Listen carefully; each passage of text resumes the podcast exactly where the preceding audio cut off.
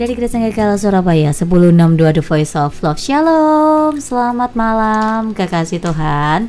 Senang sekali program Bincang Malam Radio Generation hadir di ruang dengar Anda di hari Senin tepat di 25 Januari 2021 bersama dengan Kak Tony Nardi Oh, ABC yes. Movement. Apa kabar nih Kak? Luar biasa kabarnya, selalu dahsyat. Wah selalu dahsyat. Itu semangat ya Kak ya hari Tetap ini ya. semangat. Haleluya. Ngomong-ngomong ini awal awal bulan nih Im, awal bulan. Awal bulan akhir bulan ini. Iya akhir bulan, maksudnya masih di Januari nih kesibukan Kak Januari, Tony masih, masih agak padat apa sudah ma- masih belum terlalu padat nih Kak? eh, masih belum terlalu padat ya karena saat ini saya masih mengerjakan laporan-laporan terkait dengan kegiatan ABC di eh, tahun 2020 ya terus kemudian hal-hal yang rutin saja kemudian ya penggembalaan dan seterusnya dan cuman akhir-akhir ini banyak konseling sih ya. Ya me- mereka-mereka yang mau menikah tepatnya yang mau menikah itu eh, konseling terus kemudian saya harus membuat schedule gitu ya. Beberapa ada yang konseling yang eh, keponakan saya dari Belgia. Eh kok Belgia? Dari Sweden. Dari Oh, Swedia. online ya jadi online. Kak, ya? selisihnya 6 jam. Jadi waduh kalau konseling dia mintanya hari Sabtu. Dan eh, calonnya kan ada di Semarang. Jadi memang akhirnya waktunya nggak enak sebetulnya. Maka mm, eh, sama-sama sacrifice. Jadi eh, jam 10 malam. Saya kalau kalau konseling sama keponakan saya ini jam 10 malam kayak kemarin tuh selesai jam 12 kurang seperempat tapi bagi bagi eh, keponakan saya yang di Masih Sweden pagi ya Kak ya? itu jam 4 sore Iya. jam 4 sore dia selesai ya berarti setengah 6 jam 6 gitu Kakak sudah langsung tertidur. ya Kak, saya langsung geblak gitu lah dia langsung langsung makan malam Ini enak ya Kak ya. Ya itu tadi, tapi Ya, itu. kemudahannya kalau virtual ya Kak ya puji Tuhan ya kita tinggal menyesuaikan waktu aja kak gitu ada yang mau konseling konseling persiapan pernikahan Iya. ya ketawanya kok Ya, lah. lah lah kaget gitu ya Iya. Nih Kak, ngomong-ngomong, hari ini kan kita kan nggak akan mungkin bahas konseling pernikahan Bukan, ya, bukan, Kak. Karena bukan, kan bukan. generasi ya, Ya. ya. Ini kita mau bahas tentang hari ini nih? kita akan ber eh, apa menyam- eh, saya akan menyampaikan sebuah topik tentang teologi anak secara kontekstual. Jadi memang ini agak berat ya. Tetapi saya akan buka dulu sebuah eh, apa sebuah peristiwa dulu nih.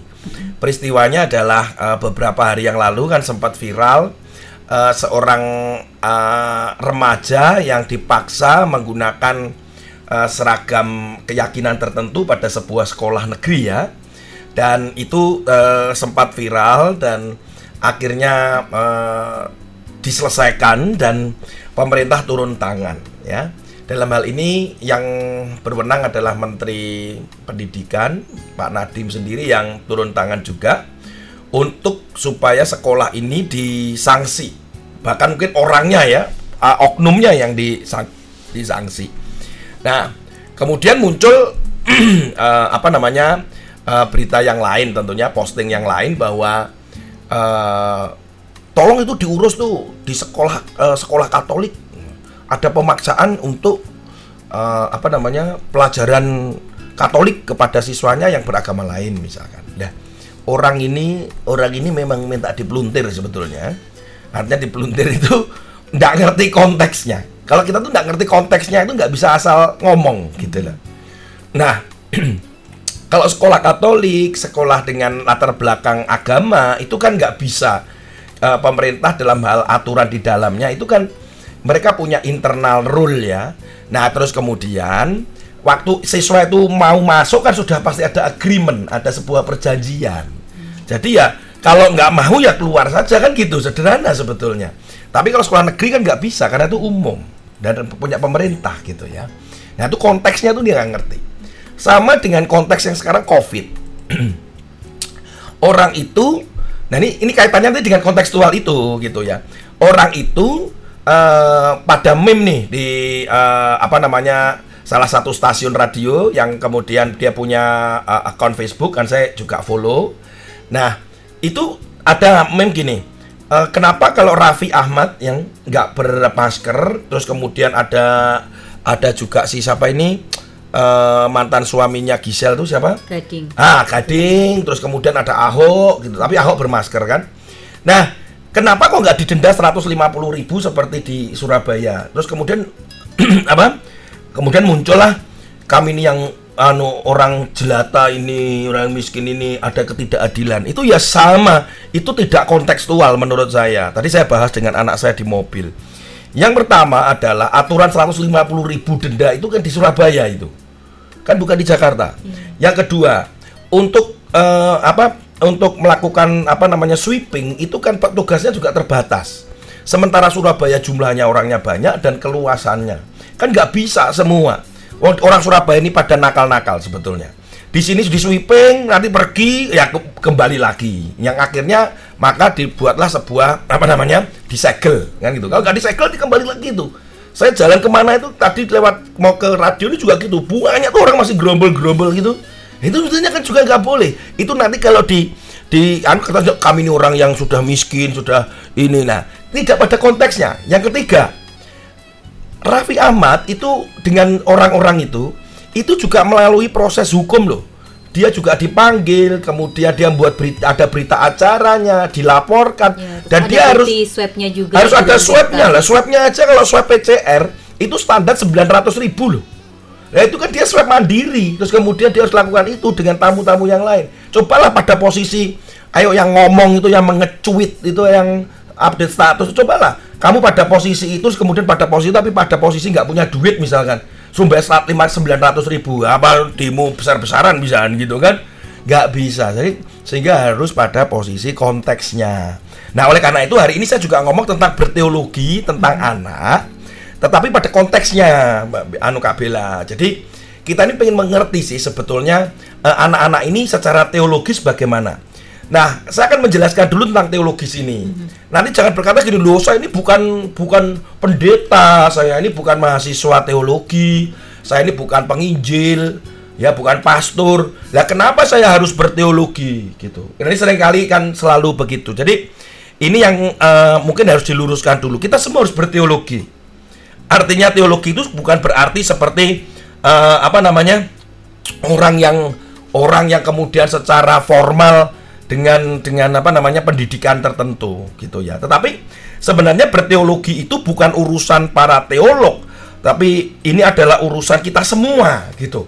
Orang tua, orang dewasa dalam reaching out generation ini juga sebenarnya kita yang dewasa, kita yang yang uh, kita harus tahu uh, teologinya anak ini secara kontekstual. Urusan kita semua manakala kita ini sedang menggumulkan untuk mengenal Tuhan itu sedang berteologi. Kita menggumulkan kehendak Tuhan dan apa yang dilakukan Tuhan di dalam konteksnya yang konkret, maksudnya yang nyata. Upaya berteologi itu adalah upaya mengkaji, mendalami. Kemudian kita mulai menyelidiki. Itu sebetulnya berteologi. Kan sering kali kita kalau baca Alkitab ya sudah baca gitu. Sebenarnya ketika kita baca Alkitab, ini konteksnya waktu itu apa? Saya kok seneng ya kayak gitu ya jadi waktu Tuhan Yesus bicara uh, tentang apa namanya rumahku adalah rumah doa misalkan. Loh, Yesus itu ada di mana? Oh, waktu itu ada di bait Allah. Kenapa Yesus marah? Oh, ada orang berjualan di situ. Kenapa kok berjualan di situ? Lu masa nggak boleh di, di depan itu loh, mana? Di depan gereja atau bait Allah itu kan depan gereja masa ada orang jualan jualan pentol, jualan apa? Masa nggak boleh? Nah, tetapi kenyataan secara kontekstualnya kita kok mendalami itu patut marah. Jadi Yesus itu melihat orang berjual beli itu, mereka itu berjualan itu loh, apa korban bakar, korban-korban untuk diberikan ke bait Allah itu. Nah, tetapi masalahnya yang dijual itu adalah ya domba, ya burung tekukur, ya kambing, ya itu dijual itu dengan harganya markup. Jadi harganya itu berlipat-lipat. Nah sementara kalau mereka itu ada di situ tuh orang mau berdoa saja loh. Orang mau datang kepada Tuhan aja loh. Harus dia harus mengeluarkan uang segitu banyaknya untuk keuntungan para pedagang. Nah, itu salah satu kenapa Tuhan Yesus itu marah gitu loh. Wong ini rumah untuk berdoa malah dibuat untuk manipula apa namanya mencari keuntungan sebanyak-banyaknya. Nah, ini artinya secara kontekstual. Nah, sekarang kita dengan anak-anak sendiri kita harus tahu konteksnya apa ini kalau berteologi tentang anak, teologi anak secara kontekstual itu saya melihat uh, uh, pendekatan anu pendekatannya saja bahwa kita akan melakukan empat pendekatan dengan empat langkah ya. Nah, artinya secara hermeneutik itu kita akan melihat pendekatan uh, empat langkah yang dicetuskan oleh uh, Sandy Cornish dari Australian uh, Jesuit bahwa apa yang sebetulnya kita secara kontekstual itu teologi itu bagaimana. Nah, yang pertama adalah itu adalah berbicara tentang langkah pertama itu selalu berbicara what happen. Jadi sebenarnya apa yang terjadi? Nanti ada what happen, ada kemudian berbicara tentang mengapa itu terjadi, terus kemudian apa yang apa itu artinya, kemudian ke, baru yang keempat berbicara tentang apa yang akan harus kita lakukan, action plan. Berarti itu empat langkah yang di mana kita sebagai orang tua yang harusnya bisa ibaratnya membedah ayat ya. itu baru kita jelaskan ke ya, anak-anak ya. betul Enggak, kaitannya dengan anak itu adalah begini uh, Kak Bella. Uh, adalah gini, apa yang terjadi kan dikatakan what happen? Apa yang terjadi pada anak-anak sekarang? Nah, kita, kita kan lihat sekarang ini anak-anak ini seperti apa tuh? Uh, mereka ini masa pandemik ini seperti apa? Anak-anak ini dengan tekanan yang terjadi ketika mereka uh, apa? uh, sekolah online, terus kemudian dia ibadah juga online. Itu kan yang terjadi. Terus kemudian apa yang terjadi? Secara kejiwaannya bagaimana? Secara spiritualnya bagaimana? Nah, itu maksudnya bahwa orang dewasa ini ketika kita memang ingin uh, apa namanya membangun atau kita sedang menyiapkan generasi ini, maka kita harus secara kontekstual mengerti tentang teologi anak ini dimulai dari apa yang terjadi. Nah, gitu. Nah, saya melihat uh, apa sebenarnya yang terjadi hari-hari ini ya. Wah, ini kok di Instagram saya tiba-tiba nge-like ini. Ah, sebentar, bentar, bentar. Ini kok diem aja gitu ya. Sinyal mungkin enggak. Oh, ini. Ini jalan terus loh padahal. ini jalan terus. Saya juga nggak tahu apakah uh, uh, uh, uh, uh, saya coba ya, tunggu dulu ya. Halo gitu. Ah, itu. Jadi ini jalan nih 12 menit. Saya juga nggak tahu nih. Uh, kalau di Instagram itu bisa bisa kelihatan nggak?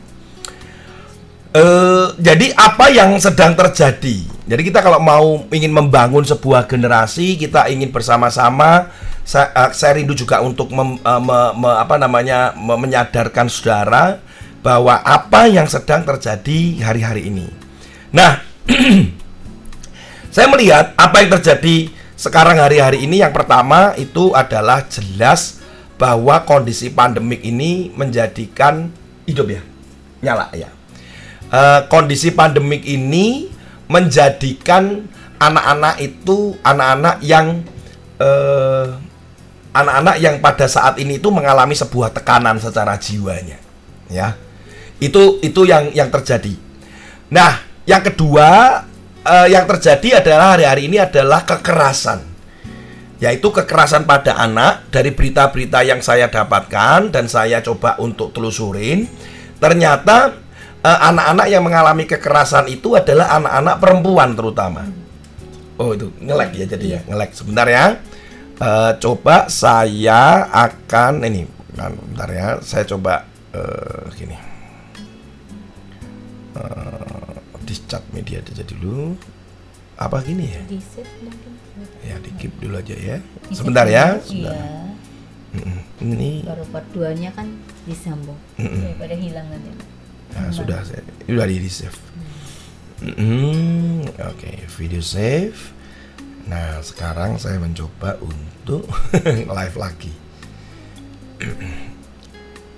Oke. Okay. tiba-tiba nge-lag Baik. Checking connection. Oke, ini di di di sininya bagus nggak ya? Oh nggak tahu. Oke, saya pakai data saya aja. Nah, biasanya saya ikut dengan ini. jadi harus ya. jadi harus tahu ya. Oke, langsung iya. live ya.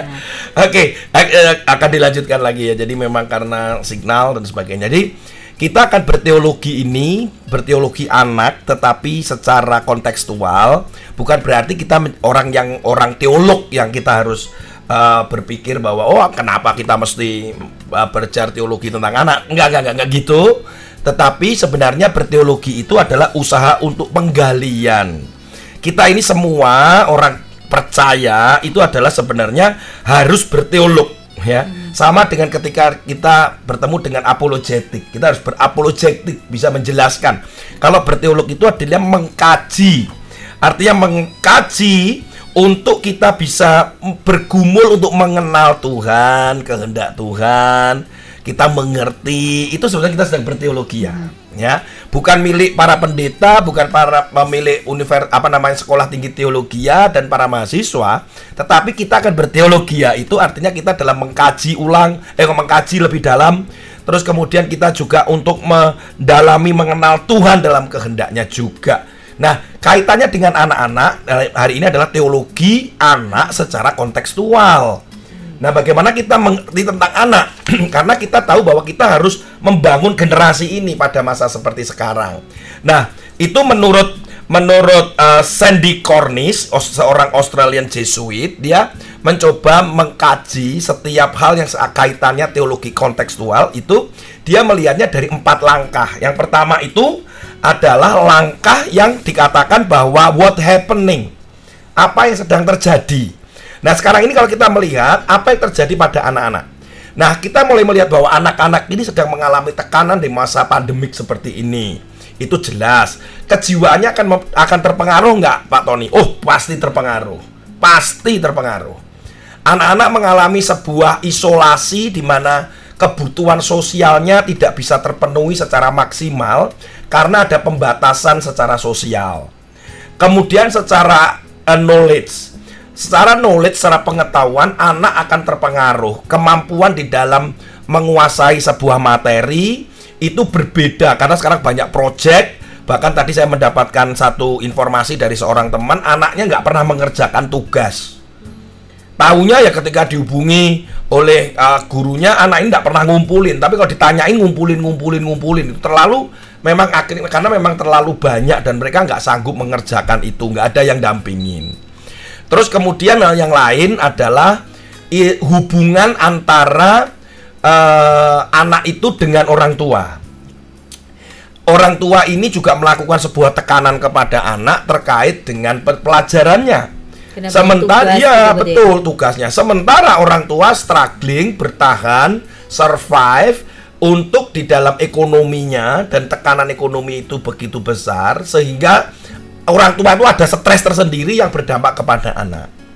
Berikutnya adalah kekerasan. Kekerasan anak ini mengalami kekerasan yang uh, yang signifikan pada masa seperti ini. Kekerasan itu pada orang-orang dekat dan dari dari uh, survei dari data yang saya dapatkan, kekerasan pada anak itu terjadi banyak kepada perempuan dan itu uh, bukan uh, yang mayoritas bukan karena fisik tetapi kekerasan yang terjadi ada di dalam dunia uh, apa online online dihina di macam-macam itu itu terjadi pada perempuan dan itu pada anak dan remaja. Berarti bahasa non verbal gitu. Eh, ya ya tulisan gambar iya. tiba-tiba muncul kemudian makian terus ejekan itu muncul ya kekerasan yang betul dalam verbal betul. Nah kemudian hal yang lain uh, uh, kekasih Tuhan bahwa kita juga apa yang terjadi sekarang ini banyak kehamilan yang sangat luar biasa di masa pandemik ini di mana Indonesia itu menduduki posisi yang cukup uh, ada pertambahan untuk uh, bonus demografi. Hmm. Ya, untuk tahun ini saja nanti diperkirakan kelahiran 10 sampai 13 juta anak lahir. Ya, di padahal kan rata-rata sebenarnya di Indonesia itu kelahiran cuma 5,5 juta. Nah, ini di tahun 2021 ini akan ada terjadi ledakan uh, bayi dari sensus yang dilakukan oleh Indonesia yang berakhir pada September 2020, ini saya akan uh, what happening. Ternyata itu sekitar 45% kalau nggak salah. Eh, 39 sekian persen, artinya hampir 40 persen. Itu jumlah penduduk Indonesia yang 270,2 juta hasil sensus 2020 itu ternyata 40 juta itu adalah um, anak umur 0 tahun uh, jadi dia ngitungnya itu adalah generasi ya artinya uh, Z, generasi Z Z generation dan uh, after Z after Z itu setelah Z kalau kita menyebutnya adalah generasi alpha hmm. jadi ada begitu banyak anak-anak yang me menjadi membludak yang pada saat ini terjadi. Jadi saya cukup tercengang, padahal rata-rata dunia anak itu sebetulnya 30%, Kak Bila. Rata-rata dunia itu 30%. Tetapi Indonesia ini anak-anaknya jumlahnya 40%, 39, sekian persen. Nah, jadi apalagi akan ada tambahan lagi yang meledak. Nah, artinya bahwa ada begitu anak-anak yang ini what happening. Jadi kalau kita nggak segera memperhatikan mereka, kita akan melahirkan atau kita sedang menghadapi sebuah generasi yang porak-poranda, gitu aja. Kenapa? Karena di tengah pandemik seperti ini, pendidikan seperti itu, kejiwaannya tertekan. Nah, ini yang what happening. Hal yang lain adalah apa yang terjadi pada anak-anak kita adalah mereka kecanduan dengan gadget. Itu yang dulunya cuma kecanduan karena game, tapi sekarang sudah beda. Karena mereka akan berbicara tentang media sosial, mereka akan berbicara tentang konten uh, ketika mereka menikmati film, menikmati klip. sudah penggunaannya sudah virtual semua kan? Semua virtual. Mereka dengan apa namanya platform YouTube itu sudah menjadi hal yang familiar. Ketika mereka dengan tugas sekolah harus buka ini dan mereka harus belajar itu dan mereka harus belajar mandiri, akhirnya mereka belajar tuh membuka YouTube. Dia bisa buka YouTube, dia bisa buka website, dia bisa buka, dia pengen tak tahu tutorial cara melakukan ini, cara melakukan itu, bahkan dari yang baik sampai yang jelek. Artinya bahwa dia uh, apa lewat YouTube dia bisa belajar membuat pisau, tapi lewat YouTube dia juga bisa mem belajar membuat roti, kan gitu. Jadi sekarang misalkan anak saya ya, anak saya dia eh, kesulitan dalam hal sesuatu, dalam pelajaran atau dalam kehidupan terkait dengan daily life, maka kadang dia nggak tanya sama orang tuanya, tapi dia langsung open YouTube, kemudian dia cari dan dia langsung dapat penyelesaiannya. Udah sudah pi beres gitu. Sudah pi beres. Dari yang kecil dari yang besar begitu. Nah akhirnya kan menjadi gini, solu dia menjadi gini uh, aku nggak perlu tanya kepada orang lain, aku nggak punya nggak perlu tanya ke orang tua, aku nggak perlu tanya kepada guruku, aku bisa searching dan itu menjadi satu ketergantungan. Mm-hmm. Nah ketergantungan itu akhirnya membuat apa? Mereka jadi kecanduan. Ketergantungan kan dia cari, cari, cari. Iya. Lama-lama gini ya buka YouTube aja. Nah. Ada buka YouTube aja. Kalau ada yang nanya nanti, oh tenang aja, pasti di YouTube aja. Pasti di YouTube ada. Nah, contoh lagi juga yang lain. Jangankan mereka, kita aja loh. Membutuhkan sesuatu aja kita update status kok. Bener nggak? Update status baik itu di Facebook hmm. maupun di story Instagram. Mau perlu gini tolong ada yang tahu di mana tambal ban dekat sini. Gitu kan itu, kok nggak ya saya gitu kadang ya lucu ya. Melihat story Instagram tuh tolong dong ini ban saya gembos. Uh, apa namanya saya mau mau ini ada nggak di dekat daerah sini. Nah itu itu akhirnya mau jadi kita kecanduan. Komunikasi kita itu sekarang ada di ada di online. Dengan sekarang WhatsApp yang akhirnya privacy akan di uh, apa namanya akan terbuka di Facebooknya yang akhirnya diundur dari Februari menjadi Mei orang pada rame-rame akan pindah ke Telegram. Gitu kan oh ada Telegram ada kemarin saya lihat apalagi macam-macam sekarang. Orang sudah pada pada mencoba platform-platform lain gitu ya software-software aplikasi yang lain. Nah karena memang kebutuhannya di sana gitu. Mau jual beli online juga lewat situ. Nanti kecan, kecandu ketergantungan itu membawa kita ke kecanduan. Nah ini yang terjadi. Secara spiritual bagaimana? Mereka secara spiritual pasti ini ada tantangan tersendiri. Bahwa kedalaman uh, apa uh, pengalaman bersama dengan Tuhan itu bu, memang tergantung kepada mereka secara pribadi, tetapi circle yang paling dekat yang dulu itu bisa guru sekolah minggu, bisa pendeta, bisa membantu, tetapi ternyata itu nggak bisa maksimal lagi, sehingga orang tua perannya itu lebih berat di dalam uh, secara pertumbuhan rohani dan iman mereka gitu. Nah, ini juga akan mempengaruhi kedalaman mereka. Hmm. Tapi di sisi lain itu bisa menjadi seperti paradok. Bisa dia lebih dekat, dia bisa lebih jauh dengan Tuhan gitu ya. Kema tadi saya baru diskusi dengan anak saya masalah tato misalkan. Ternyata anak saya cukup dalam ketika membahas masalah tato. Tapi tato itu dosa apa tidak? Dan kami berdiskusi ya. Ternyata dia bisa tapi kan itu ada di firman Tuhan dikatakan begini begini loh. Hmm. Kan di imamat itu juga berkata oh anak saya juga keren juga gitu ya. Hmm. Tapi buat saya bahwa ya itu pribadi karena anak saya udah gede gitu kan remaja kan ya. Nah, ini yang buat happening. Terus kemudian kita masuk ke tahap kedua ini. Bahwa langkah kedua itu adalah mengapa gitu kan? Mengapa itu terjadi? Kalau itu saya sederhana aja. Mengapa? Ya karena ini sedang terjadi pandemik, sekarang ada budaya teknologi yang begitu canggih, fasilitas yang ada, begitu kan? Terus kemudian juga mengapa mungkin pola asuh. Jadi hal-hal tentang mengapa ini ini juga kita harus tajam gitu. Kita nggak bisa mengatakan anak saudara sebagai seorang guru lihat gini, ini anak ini kok nggak bisa online online itu, terus kemudian videonya kok dimatikan terus ini ada apa ini? Nah, dia kan lihat what happening. Tetapi mengapanya itu kan harus diselidiki. Ada apa ya? Apakah dia malu? Apakah dia ini kan macam-macam? Atau dia dibully? Atau dia sedang bermain? Orang tuanya nggak memperhatikan dia. Nah ini mengapa ini yang akan kita itu bisa dalamin? Ini sudah termasuk berteologi loh. Iya. Artinya ketika tahu apa yang terjadi pada karena ini kaitannya teologi anak kontekstual, maka kita sedang mencari tentang hal anak ini dengan teologinya nanti pada tahap ketiga dan keempat. Nah, ini kita sedang mencari, kita meramu apa yang terjadi dan mengapa. Gitu. Kalau mengapa setidaknya kita bisa melihat dari macam-macam sudut pandang gitu kan. Oh gitu ya. iya, mengapa ada sudut pandang budaya, ada sudut pandang teknologi. Nah, ini ini benar-benar benar-benar sebuah ini ya apa sebuah keprihatinan, sebuah kita harus tahu bahwa sekarang ini dengan kondisi ini yang di Amerika sekarang aja contoh ya bahwa dengan Biden naik sebagai presiden itu cukup cukup uh, ada banyak perubahan. Salah satunya Menteri Perhubungan, eh, Menteri Transportasinya Amerika itu adalah seorang gay. Dan ketika dia uh, dilantik, uh, suaminya dia menyebut tanda petik suaminya itu ada di belakangnya dan berciuman. Laki sama laki, loh, bayangin. Saya lihat fotonya aja, maaf ya saya, nek saya.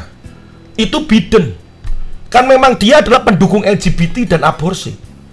Nah ini gaya-gaya ini sos apa namanya fakta ini ini adalah suatu budaya yang cepat atau lambat itu akan anak-anak kita akan dengar akan anak-anak lihat bahkan an- dia akan mengalami sebuah dilematis bahwa ini bener boleh apa enggak dosa enggak ini akan terus begitu nah anak-anak gampang lihat media tadi. kan Iya ya. betul. Jadi anak kita ini sedang dibombardir oleh sebuah doktrin lain tentang eh, globalisasi, humanisme, liberalisme itu begitu gencar sehingga itu yang terjadi karena sehingga akhirnya mereka mengalami yang namanya what happening itu tadi. Jadi mereka mulai meninggalkan Tuhan, mereka mulai tidak percaya dengan firman Tuhan, mereka mulai eh, gaya hidup yang hedonis, eh, sekulerisme, macam-macam. Bahkan mereka juga liberal gitu.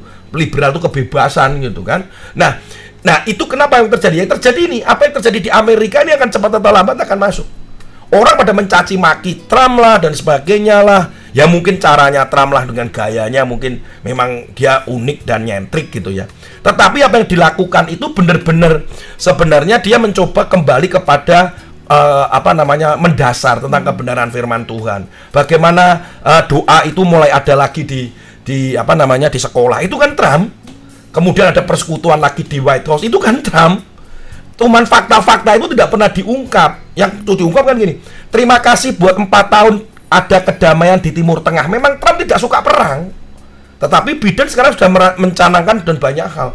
Nggak ba- banyak juga yang nggak suka dengan Biden di Amerika sebenarnya. Tetapi yang kita tahu adalah media yang sampai ke sini adalah mereka banyak yang suka dengan Biden. No, sebenarnya ada begitu banyak. Ini kan perjalanannya masih ada lagi. Kita tunggu saja apakah yang terjadi. Tetapi saya nggak akan menyinggung itu panjang. Tapi itu salah satu karena budaya itu masuk, kemudian doktrinan doktrinan masuk, ideologi masuk gitu ya. Itu mengapa itu terjadi? Karena media cukup terbuka sehingga mereka bisa masuk segala sesuatunya. Nah itu mengapanya? Ya orang tua ada parentingnya, ada karena orang tua, orang tua yang sibuk bekerja kurang perhatian kepada anaknya dan cara mengasuh mendidik mereka karena memang ada ideologi baru yang keluar dan muncul lewat media. Kemudian ada juga eh, penyebabnya adalah kemiskinan. Bisa jadi karena kemiskinan kemudian mereka mu- mulai berani untuk bertindak kriminal. Juga karena kurang gizi. Ada ini kan ada yang kurang gizi. Kenapa kok anak-anak ini kok lemes, nggak bisa belajar karena kurang gizi? Kenapa? Eh, sebuah sebuah eh, teman-teman misi itu berkata gini, kita mau mau memberikan pengajar pelajaran ke daerah Indonesia Timur. Berapapun kita kirimkan guru pinter, metode bagus, kurikulum bagus, itu tidak pernah akan bisa selama mereka tidak eh, punya asupan gizi yang baik itu sudah diteliti berpuluh tahun. Jadi nggak bisa kita gini, udah kan ini ada kurikulum bagus, bagus, ini ada ini, ada itu, ada ini, ada itu. Gurunya juga the best teacher gitu. Nah, mungkin dipanggilin guru dari mana lah kayak gitu. Nah, tetapi dia tidak akan pernah bisa maksimal karena apa? Karena gizinya buruk. Oleh karena itu kenapa Yohanes Surya itu mengambil beberapa puluh orang anak itu dibawa ke Jakarta, bukan di sana, dibawa ke Jakarta diasramakan. Ya dia dia dapat susu, dapat telur, asupannya bergizi. Jadi nangkep materi kan ya gampang. Dalam waktu 3-6 bulan semua pelajaran SD kelas 1 sampai kelas 6 dilahap. Terus kemudian sampai ada yang juara olimpiade. Ngerti nggak maksud saya?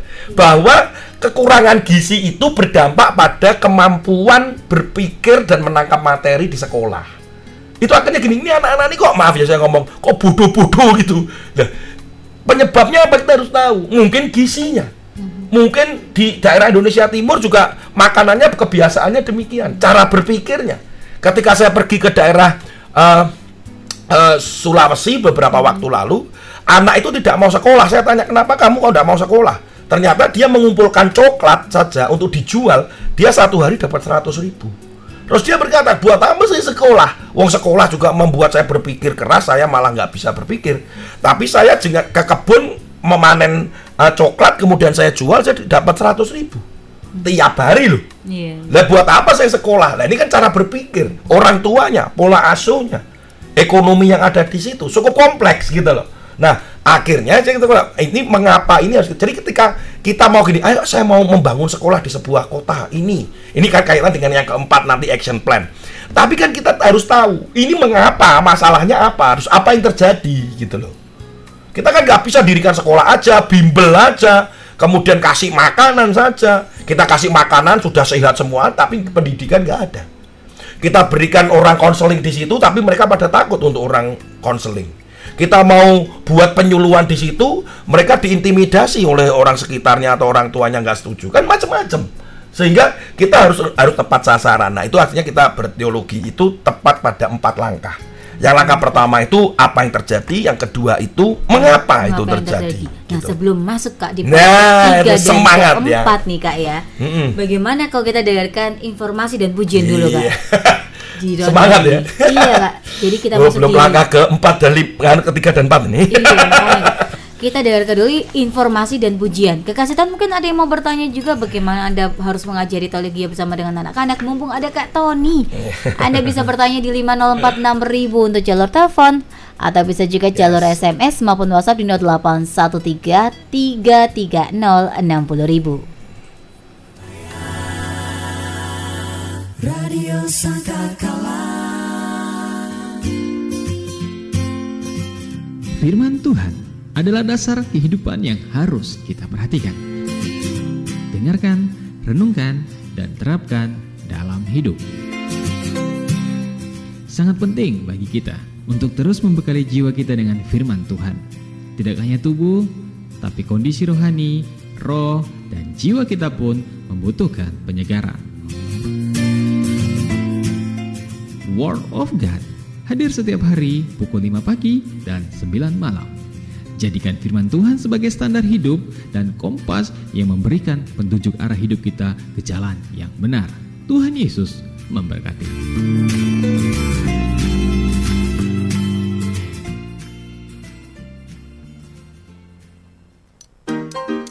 Baik, sekarang saatnya saya akan memberitahu cara memilih besi yang berkualitas tinggi. Pertama-tama, tepuk-tepuk besi tepat di bagian tengah. Dan apabila berbunyi pung pung pung, berarti besi itu berkualitas tinggi. Itu caranya milih semangka lagi. Kalau begitu, cara yang kedua. Untuk memilih besi yang terbaik, kita harus mencium baunya. Kalau baunya harum, berarti sudah matang. Itu cara milih durian. Gimana sih? Terus gimana dong caranya dapat besi yang berkualitas tinggi? Ya ke CV Sentral Besi Pratama dong, ahlinya besi. Anda membutuhkan beraneka ragam besi yang berkualitas tinggi dengan harga terjangkau dan bersaing? CV Sentral Besi Pratama menyediakan beraneka ragam besi, mulai dari besi beton, polos, dan ulir, besi as, kanal CNP, INP, UNP, WF, HBIM, pipa air, pipa gas, pipa kotak, pipa korek, plat bordes, plat eser, plat kapal, siku, strip, firkan ulir, firkan polos, firkan embos, kawat loket, kawat las, belt mesh, atap galvalum, aksesoris pagar, dan gerinda. Semuanya bisa Anda dapatkan di CV Sentral Besi Pratama. Dan pasti Anda mendapatkan beraneka ragam besi terbaik dengan kualitas terjamin. CV Sentral Besi Pratama beralamat di Jalan Raya Taman Nomor 8 sepanjang Surabaya. Telepon 031 788 6893 dan 7886894 Hunting. Fax 7886892, email sales at centralbesi.com, dan website kami di www.centralbesi.com.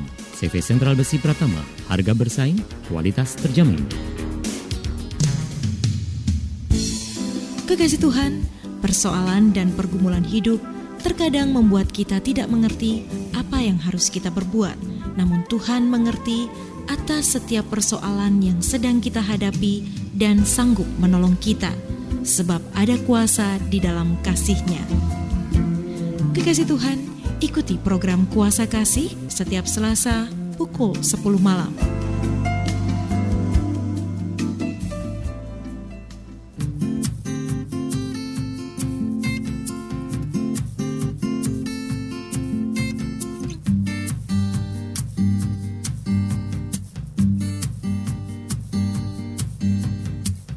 Bersyukurlah kepadanya Bawalah pujian baginya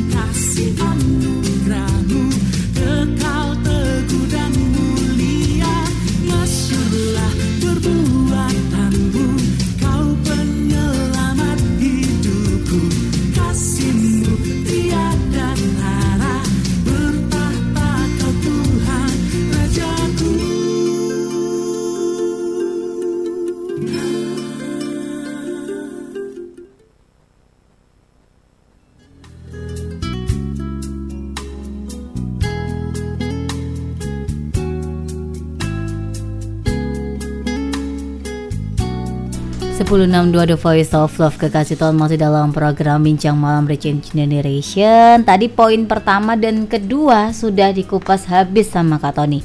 Kali ini poin ketiga dan keempat. Poin ketiganya ini apa dulu ini Kak? Ya, poin ketiganya itu adalah berbicara what. Buat ini apa yang uh, secara Alkitab, secara firman Tuhan itu disampaikan tentang anak itu sendiri. Kalau saya cerita tentang ini saya bisa panjang ya. Oh, panjang karena saya bergerak di anak-anak sejak tahun 80 eh, sejak tahun 90, Kak. Jadi kalau ngomong tentang apa yang terjadi anak-anak di Alkitab itu dari doa, dari pelayanan, keterlibatan pelayanan itu uh, akan panjang sekali. Tapi saya akan melihat aja satu aja dari kisah daripada uh, Yesus ketika Matius pasal 18 ayat 1 sampai 5. Yang di mana saat wak- waktu itu Yesus memanggil anak-anak dan menempatkan anak-anak itu di ayat yang kedua, menempatkan anak-anak itu di tengah itu adalah satu pendekatan yang perspektifnya adalah a child in their midst. Jadi anak-anak itu diletakkan di tengah itu menjadi center, menjadi pusat loh kak. Ini ini benar-benar eh, sesuatu yang buat saya ketika saya mendalami itu ketika bayangin bahkan ketika murid-muridnya itu dimarahin sama eh, Yesus ketika anak-anak itu eh, akan me- apa namanya eh, akan mendekat kepada Yesus. Kemudian Yesus eh, me- mengajak anak-anak itu untuk datang kepadanya dan pada ayat kedua itu ditunjukkan bahwa Yesus meletakkan anak-anak itu di tengah. Dan dikatakan yang sangat luar biasa, Yesus sedang memberikan sebuah ilustrasi atau Yesus sedang uh, memberikan sebuah uh, perumpamaan tentang kerajaan Allah. Waduh, dan anak-anak itu ada di situ. Nah, kita akan lihat saja kalau uh, mungkin akan lebih mudah untuk kita tahu bahwa bagaimana Yesus itu memandang anak-anak dan menempatkan anak-anak itu ada di tengah-tengah. Dikatakan bahwa a child in their midst. Gitu ya kita akan lihat ya. Ini saya coba firman Tuhan itu di dalam oh sudah dibuka ya? Ah itu lebih kelihatan tuh. Nah nggak apa-apa deh saya sini. Saya di situ nanti saya ini Iya. saya tahu karena komputernya baru. Jadi langsung gini ini ini ini, ini gitu. Komputernya baru. Ya ya tahu komputernya baru gitu. Nanti nanti saya liatin gitu ya. Iya. komputernya baru Windows 10 lagi. Wih. tapi harus berkorban berdarah-darah dulu ya kayaknya ya. Buat deg ya gitu ya. Jadi begini, pada waktu itu datanglah murid-murid itu kepada Yesus bertanya, siapa yang terbesar dalam kerajaan surga? Maka Yesus memanggil seorang anak kecil dan menempatkannya di tengah-tengah mereka. Lalu berkata, aku berkata kepadamu, sesungguhnya jika kamu tidak bertobat dan menjadi seperti anak kecil ini. Artinya anak kecil ini menjadi bagian yang utuh. Kalau kamu tidak seperti anak kecil ini, kamu tidak akan masuk kerajaan surga. Sedang barang siapa merendahkan diri dan menjadi seperti anak kecil ini lagi. Jadi anak kecil ini artinya begini, anak kecil itu intinya bahwa dari anak itu kita bisa belajar sesuatu.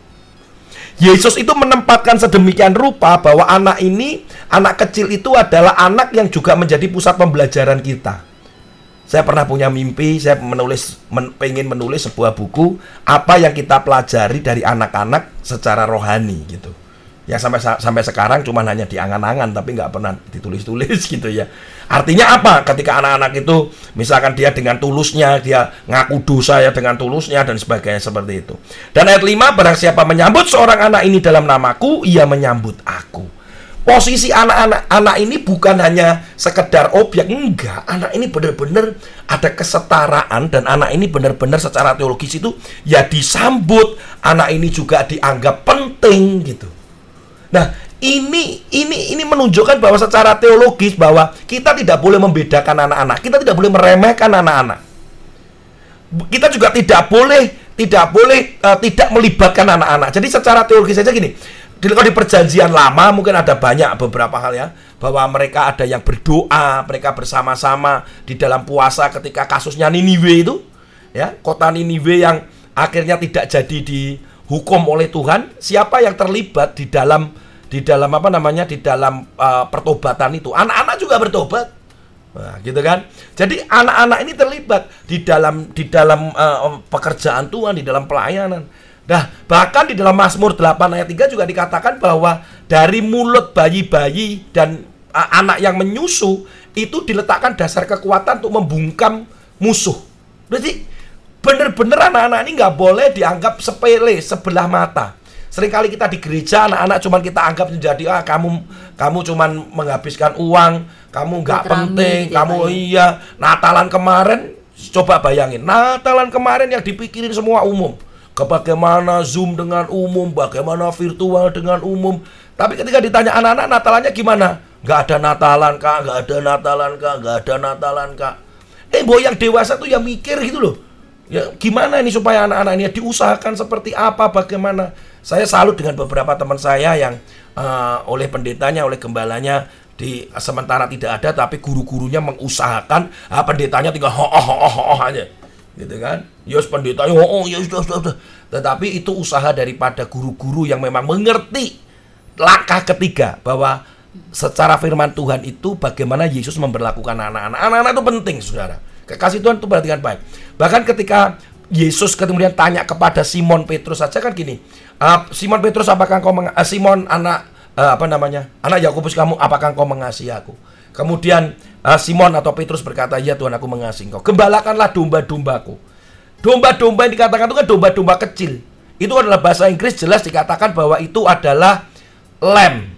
bukan sheep, lamb, gembalakan, feed my lamb, berikan beri makanan eh, apa domba-domba kecil. Dalam bahasa Yunaninya dikatakan arnion. Itu jelas kecil, kecil itu lemah, kecil itu mereka yang miskin, kecil itu mereka yang nggak mampu. Artinya Tuhan juga meletakkan prioritas bahwa anak-anak itu ya gembalakanlah. Anak-anak itu berilah makan. Anak-anak itu perhatikanlah. Itu Yesus. Saya nggak ngomong di perjanjian lama karena Yesus itu sendiri adalah Allah. Kalau kita ngomong di perjanjian lama sama perjanjian baru, semuanya jelas itu pusatnya ke di Yesus. Karya penebusannya dia.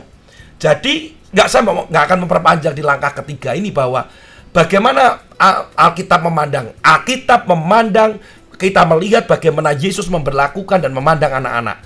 Dia dianggap menjadi penting, dia tidak diabaikan, dia menjadi pusat dan kita bisa belajar dari anak-anak dan dikatakan bahwa eh, di situ kan gini, katakan gini, eh, kamu juga tidak akan bisa masuk kerajaan surga kalau kamu nggak bertobat seperti anak-anak itu.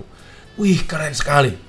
Ayo orang tua, guru, orang dewasa, gembala, hamba Tuhan yang saat ini mendengarkan, come, kita repent, kita bertobat. Lihat anakmu, lihat anak-anak sekolah minggumu, lihat muridmu, lihat keponakanmu, lihat cucumu. Semua lihat seperti yang Yesus lihat. Langkah keempat adalah apa yang harus kita lakukan. Karena langkah keempat ini berbicara what's our action. How ya? How shall we respond? Bagaimana kita meresponi itu sehingga kita pada tindakan yang nyata. Dari apa yang terjadi, langkah pertama, langkah kedua mengapa, langkah ketiga apa yang dikatakan itu eh, dengan kebenaran firman Tuhannya. Langkah keempat adalah bagaimana seharusnya kita merespon dan kita bertindak. Ya kita akan melakukan tindakan apa? Ayo kita bertobat. Cara pandang yang berubah membuat kita bertobat. Perlakukan anak-anakmu seperti milik pusakanya Tuhan. Anak-anak kita bukan milik kita. Dia adalah milik pusaka Tuhan. Kita nggak bisa memaksakan eh, kehendak kita kepada anak-anak. Tapi biarkanlah Tuhan yang beracara punya rencana atas anak-anak kita. Bagaimana kita kemudian melihat anak-anak yang mereka dalam terlantar, kelaparan, kurang pendidikan, mereka yang tertekan, mereka yang kekurangan. Apa yang kita bisa lakukan? Gak cukup hanya berdoa. Berdoa itu kadang klise. Hanya karena kan kita nggak mau lakukan apa-apa dengan alasan, oh saya, saya sudah doakan kok gitu. Ya saya tahu bahwa doa itu penting, doa itu adalah sesuatu yang eh, apa namanya punya powerful, tapi sering kali doa itu hanya menjadikan kita itu alasan-alasan supaya kita tidak melakukan tindakan yang lain selain eh, doa. Eh, doa bisa dilakukan di rumah, di mana saja, di jalan. Kita ada persekutuan, kita doa puasa. Tetapi tindakanmu yang nyata apa gitu. Iman tanpa perbuatan adalah mati. Nah, sehingga apa yang akan kekasih Tuhan saudara akan lakukan untuk anak-anak yang sedang sedang menghadapi masalah-masalah yang tadi saya ungkapkan di langkah pertama. Kemudian permasalahan-permasalahan itu penyebabnya apa walaupun nggak bisa lengkap karena waktu yang terbatas. Tetapi itu yang sedang terjadi bagaimana firman Tuhan dan bagaimana Yesus memperlakukan. Nah sekarang apa yang saya harus lakukan? Seharusnya bagaimana respon saya? What shall I uh, what shall my respond? Apa yang seharusnya respon saya? Nah, itu itu adalah sesuatu yang uh, nyata gitu. Apa kita mau ada bimbel, ada kita mau bantuan apa, kita mau melakukan secara virtual, camp virtual, kita mau melakukan ini, melakukan itu, kita mau memuridkan mereka dengan cara apa, ya. Uh, teman-teman di ABC juga melakukan dengan uh, apa pemuritan lewat WhatsApp group mengadakan virtual camp yang nanti mungkin beberapa bulan lagi akan ada lagi virtual camp lagi tetapi ini bahkan umum ya. Umum. Jadi bukan bukan uh, background uh, kekristenan tapi umum. Ini jadi tantangan uh, uh, leadership gitu. Terus kemudian kita mampu nggak bisa? Oke kita bisa lakuin karena kita mampu dan kita harus lakukan itu. Karena kita bukan berbicara hanya skup uh, kekristenan saja tapi kita berbicara tentang generasi berbicara tentang uh, masa depan buat anak-anak. Apa yang waktu yang Tuhan berikan selagi masih siang dan waktu yang ada ini mari kita gunakan semaksimal mungkin. Kita nggak bisa dengan tidur aja dan oh apa-apa saya juga menderita. Kalau kita mikirin penderitaan kita tekanan kita terus kita tidak akan pernah bisa meng- mengalami Tuhan di dalam hidup kita kita sedang self pity self pity itu mengasihani diri sendiri. Orang yang terlalu mengasihani si diri sendiri ujung-ujungnya dia selfish. Selfish dia menyembah berhala. Kalau dia menyembah berhala dari artinya dia jauh dari Tuhan. Nah ini akan sangat fatal menjelang kedatangan Tuhan. Maka menjelang kedatangan Tuhan malah kita harus sekarang sekarang harus giat melayani. Saya nggak nggak pusing dengan semua nubuatan saya nggak pusing dengan orang penglihatan atau apa pun yang saya mau lakukan adalah saya mau melakukan hari ini besok saya planning saya melakukan pelayanan saya akan planning saya mendekatkan diri dengan Tuhan sudah gitu aja.